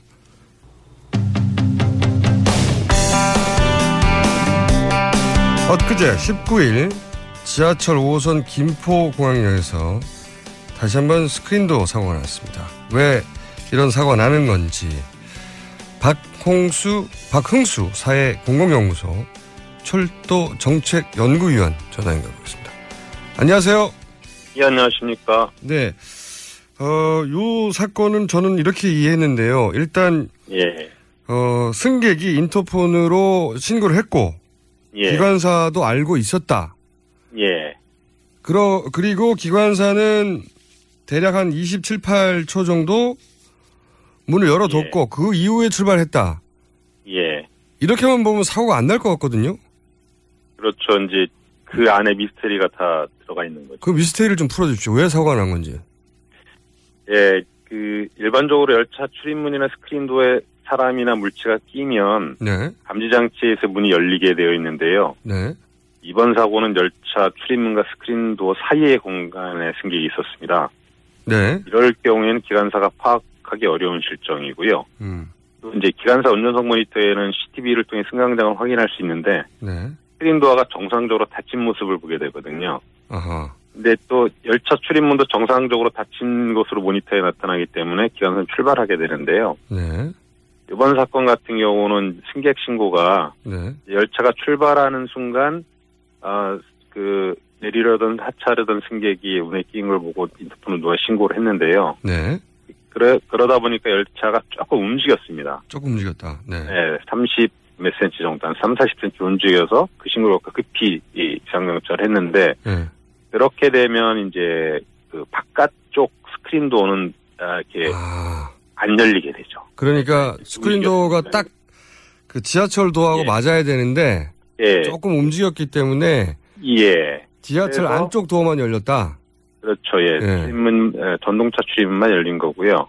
그러, 어, 그렇게 되면 이제 이 승객, 이 기관사 판단할 때는 27초나 열었다는 것은 이제 충분히 들어올 시간이 됐다. 아, 다시 들어갔겠거니 예, 예. 지하철 안으로. 근데 안타깝게도 이 승객은, 어, 이 김포공항역에 내려야만 하는 승객이었습니다. 그러니까 이 승객은 스크린 도어가 열리겠거니 하고 기다린 거고요. 예. 그러니까 출입문이 열려 있는 상태에서 그 이제 이 스크린 도어 출입문 사이 승강장 구간에서 김포공항역에 내려야 되니까 아, 스크린 도어가 열리길 기다렸던 것으로 보여지는 거죠. 아, 그러니까 지금 이런 이런 특수한 사, 굉장히 특수한 사례인데 예. 내리려고 했는데 본인이 내리고 나서 그 짧은 시간에 내렸겠군요. 그러면 막 마지막 예, 예. 막판에 막판에 내리다 보니까 스크린도어가 빠져나가지 못하고 닫혀버렸다. 그런데 그걸 보고 비상벨을 눌렀다 인터폰으로 예. 눌러서 예. 기관사가 알게 됐고 아 근데 그 전에 차는 이미 출발을 약간 움직였기 때문에 조금 예. 스크린도어가 어긋나 버렸다 각이 그러니까 스크린도어는 자동으로 안 열리게 되고 그 예. 중간에 있던 사람을 위해서 열 수 있는 문은 그 예, 지하철 문밖에 없으니까 출입문, 예, 예, 지하철 문을 열어서 기관사는 이렇게 오래 30초 가까이 열어뒀으니 예, 예. 도로 들어갔다 이렇게 판단을 했고 그 사이 승객은 아 이제 뒷문도 열렸으니 앞문도 열리겠구나 그렇죠. 하고 기다렸고 이 상황을 위한 어떤 제도적 장치나 시스템이 전혀 없는 거죠. 그렇죠. 이제 예. 그 출입문에 승객했던 신고를 인터폴로 받은 게 한 20초 동안 출입문을 열었다고 하는데 이건 꽤 긴 시간이거든요. 네. 근데 그렇기 때문에 그 안에서 무슨 일이 있었는지 뭐 감지 장치도 없고 확인할 수도 없는 상황에서 어 일상적인 어, 운행 절차를 따르게 되는 거죠 기관사는. 그러니까 기가 안타까운 일이지만 기관사한테 책임을 묻기도 참 쉽지는 않습니다. 그러면 기관사에게 책임을 묻으려면 어떤 매뉴얼이 있는데 이런 상황에 대한 그 매뉴얼을 지키지 않았을 때 물을 수 있는데 그렇죠. 요런 특별한 상황에 대해서는 매뉴얼이 준비되어 있지 않을 거 아닙니까? 요, 그러니까 그 운영 기간마다 조금씩 다른데요. 그 도시철도공사 같은 경우는 매뉴얼상에 확인해야 된다고 규정이 돼 있는데 네. 이 확인이 실제 유관 확인인지 아니면 그 승강장 CCTV 확인인지 음, 뭐 이- 그런 이 어떤 확인인지 정확히 규정이 되지 않아서 그렇군요. 실제로 이 기관사는 이제 그 모니터에 현시된 나타나는 출입문 동작 상태, 음, 또 스크린 동작 상태, 그리고 또 이렇게 문을 열고 뒤를 돌아보는 여러 가지 그 확인을 하는 것도 도시철도 공사 내부 규정의 매뉴얼에 따르면 적법한 그러니까 음. 이 당연히 할 수 있는 방법이었던 거죠. 그러니까 지금 이제 결과론이지만 이분이 전동차를 세워두고 아예 본인이 스크린 도어를 억지로 열어서 뒤로 걸어간 다음에 혹시라도 가운데 끼어 있는 상황, 특별한 상황이 날을 떠올렸어야 하는 건데 사실 그게 쉽지 않죠. 그게 왜 또 이런 문제가 나냐면 이제 7시 좀 넘으면은 러시아가 시작되는 시간이거든요. 맞습니다. 근데 이런 이제 승강장 문제는 뭐 어쩌다 한 번 나는 게 매역 발생하는 게 현실입니다. 특히 요즘, 그 요즘 같은 경우는 갑자기 승강문이 다시 뛰어 타거나 음, 음. 아니면 내릴 때도 어떤 분들은 스마트폰에 집중하다가 깜빡하고 맞습니다. 갑자기 맞습니다. 튀어나가시는 분들도 많거든요. 문사에 끼기도 하고요. 예. 예, 이런 이런 문제들이 거의 매역에 발생하고요. 또 러시아 때는 음. 수많은 승객들이 타고 내리면서 이런 게 반복되기 때문에 만약 그때마다 기관사가 내려서 어떤 문제가 발생했을 때 뭐 이 뒤 팔량으로 운행되거든요. 끝까지 걸어가가지고. 일반적으로 예. 예, 거기서 걸어가서 확인하고 또 안전 문제를 다시 확인하는 동안 운전석에 왔는데 그 사이에 또 문제가 생기면 또 가야 되거든요. 음. 처음에 열차 운행이 안 현실적이지 않은 해법이고 그것은. 예. 그러면 안타까운 사례인데 실제로 이 이런 사고가 나지 않게 하려면 뭘 어떻게 해야 되는 겁니까? 어, 이제 이런 사고는 계속 날 수밖에 없습니다. 왜냐하면 스크린도어가 전문적으로 설치된 게 오세훈 시장 때 전면화 됐는데요. 네. 근데 이제 공기를 맞추기에 무리하게 빨리 설치한 측면이 있어서요. 여러 가지 안정성이나 기술 표준 이런 것들이 제대로 검증되지 못한 측면이 있고요. 네. 이게 또 이제 기계 장치다 보니까 마모라든지 센서 이상 등 시간이 지나면 기능이 저하될 수밖에 없거든요. 네. 또 이제 설치된 지 시간이 꽤 지났기 때문에 더 많은 장애가 일어날 수 있는 상황이라서 지금처럼 이제 특단의 어떤 대책이 필요한데요. 네. 그래서 출퇴근 때 같은 러시아워 시간에는 기관소 혼자서 안전을 책임진다는 건 되게 불가능한 일이고요. 네네. 그래서 철도공사나 서울 메트로 같은 경우는 이제 맨 뒤에 운전석 맨 뒤에 이제 그 차량이 승차하는 2인 승무 체제인데 도시철도공사는 1인 승무 체제거든요. 네. 혼자서 다 책임 이런 문제를 다 책임져야 되는 상황이고요. 또 이제 아까 일본 같은 경우는 지하철 러시아워 시간대는 승강장에 그 영, 영무원들이 한 네다섯 명 이렇게 배치되는 경우도 있습니다. 사람들이 많을 때는요. 승객들이 많을 땐. 그래서 그런 경우에 어떤 문제가 생기면 바로 조치가 가능하고 기관사와 소통도 가능한데 지금 같은 경우는 이제 우리 한국 사회의 가치가 무조건 경영효율에 집중되다 보니까 음. 영무원도 감축하고 1인 승무체제 확대하는 이런 실정에서 승객 안전을 위해 설치된 스크린도어가 이제 승객을 위협하는 장치로 변해도 대응을 못하는 실정이거든요. 기본적으로 효율이 아니라 안전에 중점을 둔 전반적인 시스템 점검이 필요하다. 한마디로 말하면. 예, 그럼 해법은 지금 우리 사회가 무엇이 중요한지 다시 한번 생각해봐야 될 시점이 아닌가. 충분히 그 막을 수 있는 사고들이 어떤 게 지금까지 사고 패턴을 보면 우리의 가치가 뭐 어디에 있는지를 지금 보여주는 거라고 생각합니다. 알겠습니다. 오늘은 여기까지 하고요. 요 사안은 대책 부분에 대해서는 다시 한번 저 연결해야 될 것 같습니다. 사고 원인은 이해했습니다. 오늘 말씀 감사합니다. 예, 고맙습니다. 네. 지금까지 박흥수 사회공공연구소 철도정책연구원이었습니다.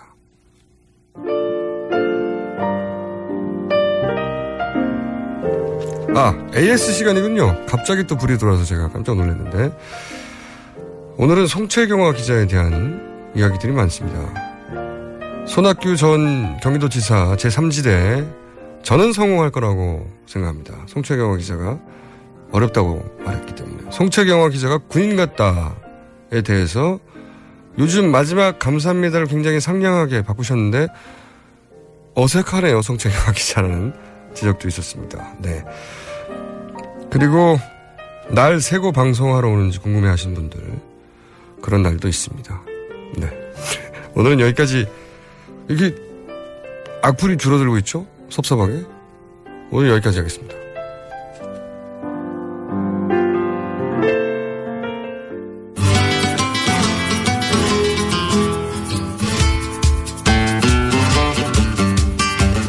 자, 까칠한 미식가 황교익 마칼럼니스트 오늘도 나오셨습니다. 안녕하십니까? 예, 안녕하세요.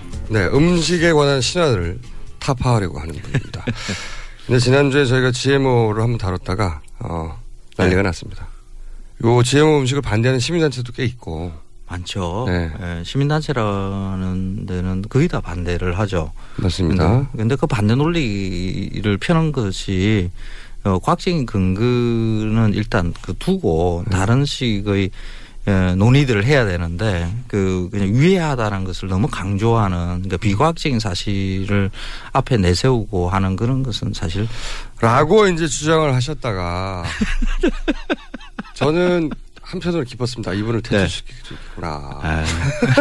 그래서 저희가 GMO 음식에 관해서는 또 어, 반대하는 입장의 시민단체를 언젠가 한번 다시 불러서 이 코너에 모시기를 할 텐데 어쨌든 저는 GMO 음식을 그렇게까지 위험한 게 아니다. 거기에는 위험을 지나치게 강조한 친화적인 요소가 있다. 네, 그, 그 부분에 대해서 계속 주장해 주시길 바라고 그러다가 네. 결국 시장에서 퇴출되시기를 바랍니다. 자, GMO 이야기는 저희가 다른 시간에 다시 한번 네. 다뤄보겠고 오늘 이제 다시 본론으로 음식. 네. 오늘 주제는 들고 오신 게 먹방. 먹방.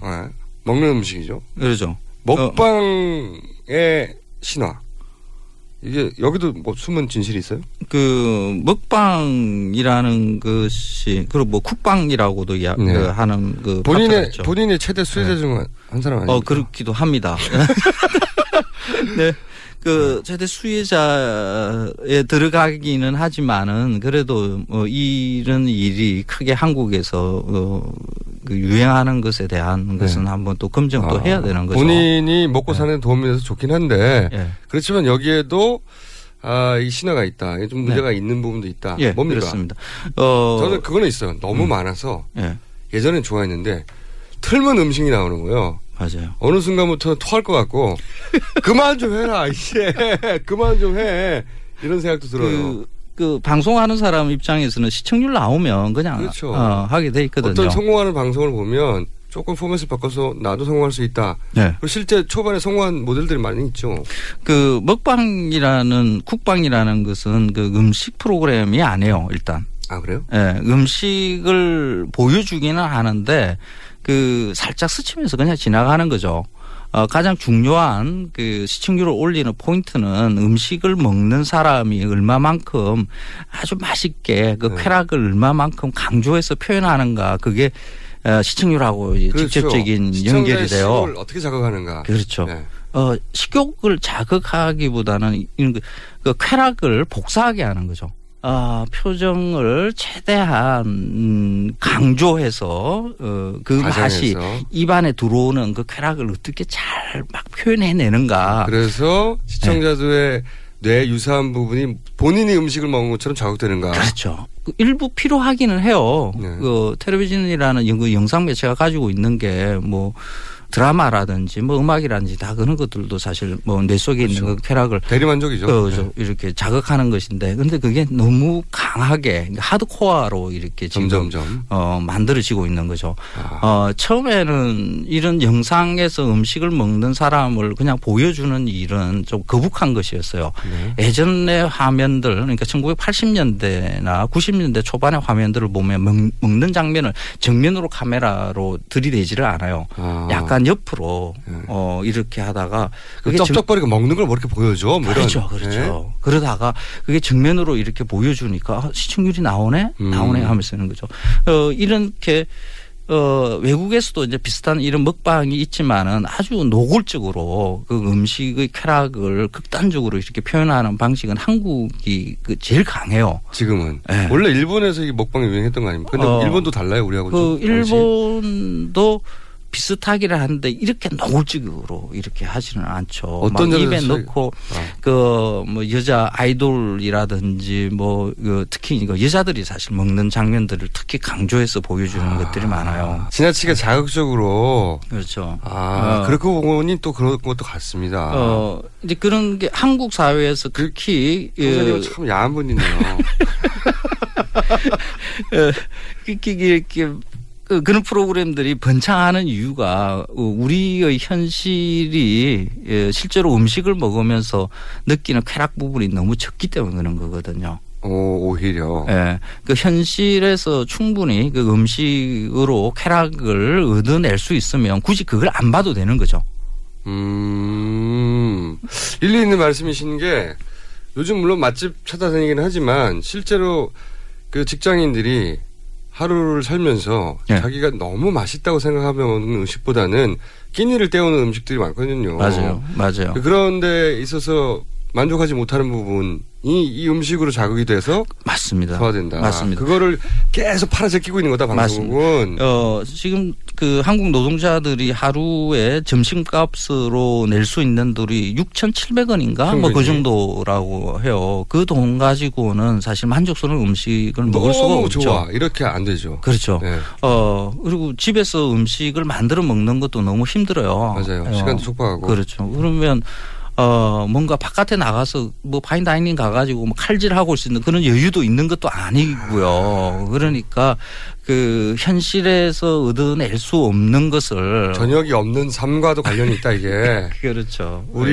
일상 사실 근무 시간도 너무 길고 그렇죠. 맞아요. 주말도 너무 짧고 맞아요. 그 다음에 점심 시간도 너무 짧고 예를 들어서 점심 시간도 짧다고 하는 건 예를 들면 유럽에 가면 점심 시간 진짜 길거든요. 언제 끝나냐 이거. 맞아요. 근데 그때 보통 그 사람들이 하루에 그 스트레스 다 풀고 예. 밥을 먹으면서 대화하고 오랫동안 커피 마시고 그 원기를 회복해서 다시 직장으로 돌아간다는 그렇죠. 그 지금 현실에 대한 그 문제들을 정확하게 인식할 수 있는 것을 방해하는 게 지금 사실 먹방 국방이라고 볼 수가 있는 거죠. 어, 본인이 방- 수혜자임에도 불구하고. 어 그거는 그래도 그럼에도 또그 방송이 부르면 다 해야죠. 나가시는 것은 출연료가 짭짤하기 때문이고. 아, 그 제가 하는 역할은 실제로 그 음식을 먹으면서 그 쾌락을 막 드러내는 그 이렇게 표정으로 드러내고 하는 이런 아, 좀 일은 다르죠. 조금. 다른. 예. 음식 문화에 어떤 지토 토대를 마련하기 위해서 분연히 싸우고 있는 어, 조금 그 영역이 조금 어, 저는 다르다고 저는 생각을 해요. 음식 운동가. 아, 고맙습니다. 라고 제가 이름 지어 드리겠고. 그래서 다른 분들을 다 퇴출시키고 나서 혼자 남으시려고 하는 거예요? 어, 그 이런 먹방 국방은 뭐 이렇게 이야기를 해도 계속 유지가 되겠죠. 그런데 이게 정도는 조금 이- 지금 너무 그 너무 과하다. 네. 하드코어로 가 있는 걸 조금 어, 좀 늦출 필요가 있지 않느냐. 강도를 좀 낮춰야 돼요. 음. 너무 강해요. 본인은 그러면 어떻게 하다가 원래 기자 아. 출신이잖아요.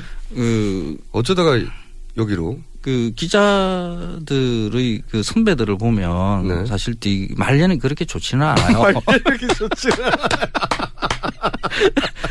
그래서? 어 기자 노릇 할 때는 그런 뭐 떵떵거리면서 난 기자야 뭐 하는 이런 그렇죠. 것들이 있죠. 맞습니다. 그런데 퇴직하면 아무도 그거- 안 알아줘요. 아, 그렇죠. 뭐 네.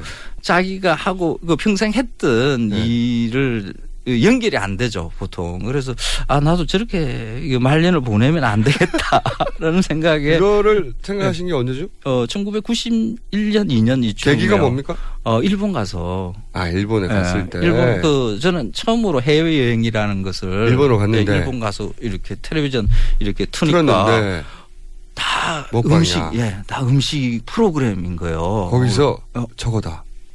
서점에 가니까 온통 음식 책이 깔려 있고 음식 만화하고 뭐 음식 이야기가 그렇게 막 다 양하게 뭐 전개가 되고 있더라고요. 우리나라도 머지않아 온다. 우리는 그 일본하고 20년 차이로 이렇게 뭐 쫓아간다 이야기하는데 과거에는. 예, 네. 그런데 제가 그때 생각에는 한 10년 차이지 않을까. 요즘은 완전히 거의 실시간이라고 해요. 사실상. 예. 그래서 한 10년 제가 준비를 하면 이게 먹고 살 수 있는 게 하나 생기겠다. 그러면서 이제 그 준비를 했죠. 그런데 아니야 아, 다를까. 아, 이게 안 좋은 일이 하나 발생을 했어요. 그? 잘 나가다가 네. 1997년에 IMF. 아. 아, 사실 90년대 초반에 어, 쉽게 말해서 오너 셰프라는 거 뭐 이런 거 고급한 레스토랑들 개념 있는 그 음식점들도 만들어지고 트렌드가 오기 시작하려고 했는데 확 무너졌어요. 하나 무너졌어. 예. 그래서 그 제가 준비한 기간 원래 10년이었는데 네. 그게 좀 10년 더 늘어났죠. 그러면 어 왔다 예. 트렌드가 그걸 느낀 게 몇년 되세요? 음. 최 근래요. 한 5년, 6년 이 정도. 사이에. 어, 그 정도 지금은 사이죠. 대세시잖아요. 어, 대세 대세는 뭐 왜냐하면은 대세? 예. 음식을 맛있게 먹는 아이돌은 어디서는 부를 수 있지만 지금처럼 음식에 대놓고 이렇게 지적인 냠냠하며 냠냠하며 역사도 이야기하고 먹방 왜 문제인지 이것이 음, food 포르노라고 짚어주고 이것이 이제 그 실제 실생활에서 결여된 부분을 대리 네. 만족시켜주는 음, 지나친 음. 자극이다 이런 분석을 하려면은 뭐 좀 머리에 들은 게 있어야 되잖아요. 그렇죠. 그 그런데 공부. 그래서 이제 독특한 위치를 차지하셨는데 네. 그래서 지금 대세가 됐어요. 네. 이, 이 방송에 네, 나오고 네. 시사 음식과 시사를 접목하시는 거죠. 음. 그런데 이제 후배들도 그러면 막 문의할 거 아닙니까? 그 어떻게 하면 선배님처럼 한 10년 전쯤부터 그렇게 이, 저한테 이제 뭐 메일이나 뭐 연락을 하는 그 사람들이 어, 선배님. 많이 있어요. 저도 어, 마칼럼니스트가 되려고 그러는데 어떻게 공부할까요? 뭐 선- 이렇게 선배님. 어, 뭐. 그러면 저는 그 이 영역에 오지 마라고 이야기를 하죠. 왜 오지 예. 말하십니까? 제가 1등을 하고 있는 한은 절대 지금 공부해서는 1등하기 힘들다. 대한민국 사회가 1등만 기억하는 거 잘 알지 않느냐. 그래서 경쟁자들 원천 차단하는 좌절시켜가지고 예. 아니, 아니, 그렇지. 경쟁자를 차단하는 게 아니라 그 후배들을 위한 거예요. 아, 진짜 순수하게 진짜. 그 후배들 싹을 위해서. 자르는 거죠. 아, 본인이 다 먹기 위해서. 요즘 그 수명도 많이 늘어나서 저는 한 100년, 어, 100살까지는 살 것 같아요. 아직 한 예, 예. 50년은 더 해 먹어야 되거든요. 그런데 그 그 50년 이후에 내가 죽고 난 다음에 그 빛을 보려고 하는 그런 일밖에 안 보여. 실제로 제가 음식에 대한 이 분야에 1위를 놓을 생각이 없으시군요. 저 케이스만이 아니라 세상을 잘 들여다 보면 그 원래 그래요.